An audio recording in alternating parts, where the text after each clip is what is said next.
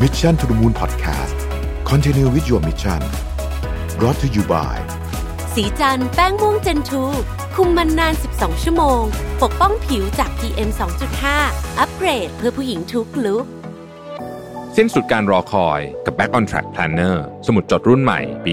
2021 จาก Mission to the Moon ผมอยากชวนทุกท่านกลับมาจดบันทึกชีวิตเปลี่ยนตัวเองให้กลับมาดีที่สุดทำสิ่งนี้ไปพร้อมๆกัน Back on Track สู่เส้นทางที่คุณอยากได้สามารถดูรายละเอียดได้ในเว็บไซต์ของ Mission to the Moon ขอบคุณครับ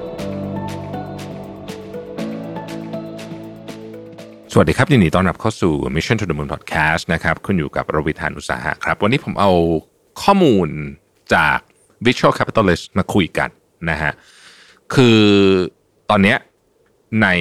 บทความเนี้ยเขาบอกว่าเราเนี่ยกำลังอยู่ในจุดที่สุ่มเสี่ยงมากๆที่เราจะสูญเสียความหลากหลายทางชีวภาพนะฮะครั้งใหญ่ที่สุดในประวัติศาสตร์ของโลกนะฮะคือต้องเล่าอย่างนี้ก่อนว่าความหลากหลายทางชีวภาพเนี่ยมันสำคัญมากต่อการเป็นไปของโลกเรานะครับตั้งแต่แมลงไปจนกระทั่งถึงยันสัตว์ใหญ่ๆต่างๆหรือว่าต้นไม้พันธุ์พืชพวกนี้รวมกันทั้งหมดเนี่ยเราเรียกว่าความหลากหลายทางชีวภาพนะฮะสิ่งที่มันน่าตกใจมากก็คือว่าเอาเฉพาะแค่ปี1970ถึง2016เนี่ยนะครับเพียงแค่46ปีเนี่ยนะฮะจำนวนพันธุ์พืช species เนี่ยนะลดลงไปทั้งหมด 68% นะฮะโดยเฉลี่ยนะครับคือมันลดลงอย่างมโหฬารมากๆเลยซึ่งแน่นอนว่ามันก็มาจากฝีมือของมนุษย์นี่แหละเป็นหลักเลยนะครับตั้งแต่การเข้าไปตัดไม้ทำลายป่าเพื่อปลูกพืชที่เป็นพืชเชิงพาณิชย์นะฮะตัวการเปลี่ยนแปลงของสภาพอากาศการเปลี่ยนแปลงสภาพอากาศเองเนี่ยก็ทำให้การเจริญเติบโตของพืชหลายอย่างเนี่ยมันทำได้ไม่เหมือนเดิมนะครับการเพิ่มของประชากรนะฮะอันนี้ก็เป็นอีกเรื่องนึงที่สำคัญนะครับแล้วก็การบุกรุกนะฮะพื้นที่ต่างๆเนี่ยหรือว่าอะไรก็ตามที่มันเป็นในเชิงของการลดพื้นที่ที่มันเคยมี biodiversity หรือว่าความหลากหลายทางชีวภาพสูงๆเนี่ยนะครับเข้าไปทำเหมืองบ้างทำอะไรบ้างอะไรอย่างเงี้ยมันทำให้ตอนนี้เนี่ยเราอยู่ในจุดที่วิกฤตมากๆล่าสุดเนี่ย WWF เนี่ยได้ออกรายงานชื่อว่า Living Planet Report นะฮะเขาบอกว่าตอนนี้เนี่ยเป็นช่วงเวลาที่เลวร้ายที่สุดเลยของความหลากหลายทางชีวภาพที่กำลังหายไปนะครับ WWF เนี่ยใช้ Index ตัวหนึ่งที่ชื่อว่า LPI ย่อมาจาก Living Planet Index เนี่ยนะครับเพื่อที่จะวัดความหลากหลายทางชีวภาพทั้งโลกเลยนะฮะโดยเอาข้อมูลมาจาก 4,000 species นะครับแล้วก็มีตั้งแต่ข้อมูลของสัตว์ใหญ่สัตว์ลูกด้วยนมนะครับนกปลานะฮะสัตว์เลื้อยคลานอะไรพวกนี้เยอะแยะเลยเนี่ยนะครับเราค้นพบว่าในปี1970ถึง2016เนี่ยนะฮะฟังตัวเลขแล้วจะตกใจนะครับในพื้นที่แถบลาตินอเมริกาและแคริบเบียนเนี่ยนะครับมีอัตราการลดลงของ biodiversity เนี่ยถึง 94% แอฟริกาเนี่ย 65% เอเชียแปซิฟิกเนี่ย 45% อเมริกาเหนือ 33% และยุโรปกับเซ็นทรัลเอเชียเนี่ย 24% ในลาตินอเมริกาเนี่ยนะครับซึ่งลดไป 94% เนี่ยนะครับมันสามารถอธิบายได้ด้วยเรื่องของการนี่แหละบุกรุกป่าเรื่องของสภาพอากาศที่เปลี่ยนแปลงทำให้ฤดูกาลเปลี่ยนแปลงต่างๆนานาเหล่านี้นะครับซึ่งมันต้องบอกว่ารุนแรงกว่าที่เราคิดเยอะคือเรื่องพวกนี้ฟังดูไกลตัวนะแต่พอเรามาอ่านรีพอร์ตมันรู้สึกว่าโอ้โหมันรุนแรงมากๆจริงๆเนี่ยนะครับตัว WWF เนี่ยบอกว่าของ5อย่างนะ5 major threat นะที่เป็นต้องบอกว่าเป็นสร้างความเสียหายให้กับเรื่องของความหลากหลายทางชีวภาพเนี่ยนะครับมีด้วยกันดังนี้อันที่หนึ่ง change in land and sea use คือการเปลี่ยนการใช้พื้นที่ทั้งตัวทะเลแล้วก็ตัวพื้นที่บนบกนะครับซึ่งก็แน่นอน 1. ตัดไม้ทำลายป่า 2. การกินพื้นที่ที่อยู่อาศัยและการทำเกษตรกรรมของมนุษย์เข้าไปในพื้นที่เดิมซึ่งเคยมีสัตว์ต่างๆอาศัยอยู่เนี่ยนะครับเขาใช้คำนี้ผมชอบ unsustainable agriculture นะฮะ เผาป่าเพื่อปลูกต้นไม้หรือว่าไปตัดป่าแล้วปลูกต้นอะไรอย่างเงี้ยที่มันเป็นต้นเชิงพาณิชย์เนี่ยซึ่งเกิดขึ้นในหลายประเทศมากๆนะครับน่ากลัวมากแล้วก็อีกอันนึงก็คือการทำเหมืองนะฮะกลุ่มนี้ทั้งหมดเนี่ยเราเรียกว่า change in land and sea use เนี่ยนะครับหรือว่าการใช้ทรัพยากรในทะเลทำนองเดียวกันนี้เนี่ย 50% contribution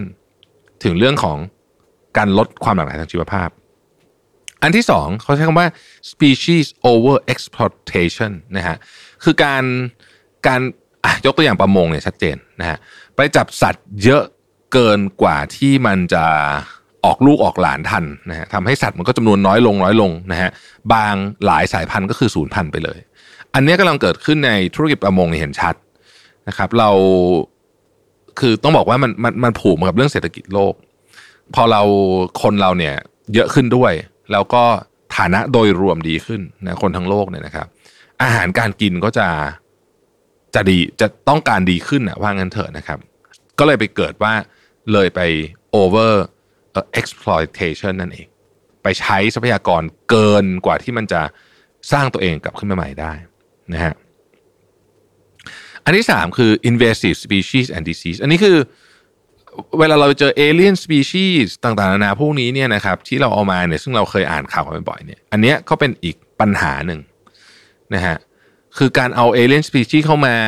นะฮะไปอาจจะไปกินไอตัวที่สปีชีส์ที่เป็นสปีชีส์เดิมที่มีอยู่ตรงนั้นเนี่ยมันก็เลยเละเทะไปหมดเลยนะฮะทำให้บางทีเนี่ยจากสมมุติว่าถ้าปลาเอเลี่ยนสปีชีส์เข้าไปในแม่น้ำเนี่ยนะครับบางทีจากเดิมที่อาจจะเคยมีปลาอยู่200สายพันธุ์เนี่ยอาจจะเหลือแค่20เนี่ยเพราะโดนกินหมดแล้วก็โดนแย่งแหล่งอาหารด้วยเป็นต้นนะครับอันนี้ก็เป็นอันหนึ่งนะฮะที่สำคัญมากแล้วก็เรื่องของแน่นอนโรคติดต่อต่างๆนะฮะข้อต่อไปคือ pollution นี่ตรงๆนะปล่อยน้ำเสียลงแหล่งน้ำเงี้ยนะฮะอะไรพวกนี้นะฮะทำให้แน่นอนสัตว์ตายนะครับก็ตรงไปตรงมาแล้วก็ตัว climate change เองผลของ climate change เนี่ยมันเริ่มส่งผลละตอนนี้นะฮะมันทำให้แมลงหรือว่านกอย่างเงี้ยที่เคยอพยพเนี่ยไม่สามารถอพยพในแบบรูปแบบเดิมได้อาจจะเป็นเพราะว่าฤดูกาลเปลี่ยนไปนะฮะฤดูกาลเปลี่ยนไปก็เลยทำให้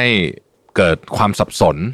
นะครับแล้วก็บางทีเนี่ยความสับสนนั้นเนี่ยนำไปสู่การสูญพันธุ์เลยก็มีนะฮะหรือว่าการความเสียหายทางสปีชีส์อย่างสูงเนี่ยนะครับทั้งหมดรวมกันเนี่ยเป็น 100% ของต้นเหตุนะฮะเขาบอกว่าตอนนี้เนี่ยโลกเนี่ยกำลังสูญเสียผืนป่าที่เป็นผืนป่าที่อุดมสมบูรณ์เนี่ยนะครับในทุก2วินาทีเนี่ยนะฮะเราสูญเสียผืนป่า1เอเคอร์เยอะมากเลยนะฮะ1เอเคอร์ทุก2วินาทีนะครับดังนั้นเนี่ยเรื่องนี้จึงเป็นเรื่องที่น่ากลัวจริงๆแล้วเราก็ยังคือเราต้องสิ่งที่เราสามารถทำได้ตอนนี้ก็คือเราช่วยลดนะฮะช่วยลดความเร็วของมันช่วยลดความเร็วของมันนะครับในแต่ละทวีปเนี่ยนะก็มีปัญหาที่แตกต่างกันออกไปนะครับยกตัวอย่างนะฮะในเอเชียแปซิฟิกกับแอฟริกาเนี่ยปัญหาที่ใหญ่เลยคือเรื่องของ species over exploration ถ้าอย่างในประเทศแถบเอเชียเราก็คือการประมงที่มันเกินไปอ่ะคือมัน over fishing มันจับปลามาเยอะเกินไปอ่ะนะฮะมันก็แน่นอนสัตว์เหล่านี้ก็อยู่ในความเสี่ยงนะครับอันนี้เป็นตัวอย่างเล็กๆแล้วกันนะครับเราไม่ได้พูดกันเรื่องสิ่งแวดล้อมมากันหลายเอพิโซดละแต่วันนี้ผมก็อยากจะกลับมาบอกอีกว่าถ้าเราคิดว่าวิกฤตโควิดนี่รุนแรงแล้วเนี่ยนะฮะวิกฤตสิ่งแวดล้อมซึ่งแทบจะเรียกว่าเป็นของที่เกิดขึ้นแน่ๆนะคือตอนนี้มันมีหลักฐานชัดเจนว่าเดี๋ยวมันจะมีวิกฤตสิ่งแวดล้อมขึ้นแน่ๆเมื่อไหร่ไม่รู้แต่ไม่นานด้วยอาจจะ5ปีอาจจะ10ปีหรืออาจจะเร็วกว่านั้นนะครับแต่ว่าภายในปี2030เนี่ยเราจะต้องเผชิญกับวิกฤตสิ่งแวดล้อมที่ไม่ใช่แค่เป็นเรื่องเล็กๆไม่ใช่แค่ภัยธรรมชาติปีละครั้ง2ครั้งแต่มันจะเป็นเรื่องที่ใหญ่ถึงขนาดที่อาจจะเปลี่ยนแปลงโครงสร้างทางเศรษฐกิจของโลกไปเลยก็ได้อาจจะมีการย้ายถิ่นฐานครั้งใหญ่เลยก็ได้เพราะว่าพื้นที่ที่เคยอยู่เดิมเนี่ยอยู่ต่อไปไม่ได้แล้วนะฮะซึ่งหากเป็นแบบนั้นจริงเนี่ยต้องบอกว่า มันเป็นเรื่องที่จะท้าทายชาวโลกมากว่าเราจะแก้ปัญหาวิกฤตนี้ยังไงเพราะคราวนี้ไม่ใช่แค่มีวัคซีนแล้วจบเรื่องมันจะยากกว่านั้นเยอะนะครับเพราะฉะนั้นก็นอกจากปัญหาเรื่องต่างๆที่เราเจออยู่ตอนนี้แล้วเนี่ยเรื่องความเหลื่อมล้ำเรื่องอะไรเนี่ยนะครับเรื่องสิ่งแวดล้อมเป็นเรื่องที่เราจะต้องเรียกว่าอย่างน้อยที่สุดเนี่ยเวลาจะทำอะไรเนี่ยเรื่องนี้ต้องอยู่ในแผนเสมอนะครับขอบคุณที่ติดตาม Mission to the Moon นะครับสวัสดีครับ Mission to the Moon Podcast Continue with your mission Presented by สีจันทร์แป้งม่วงเจนทู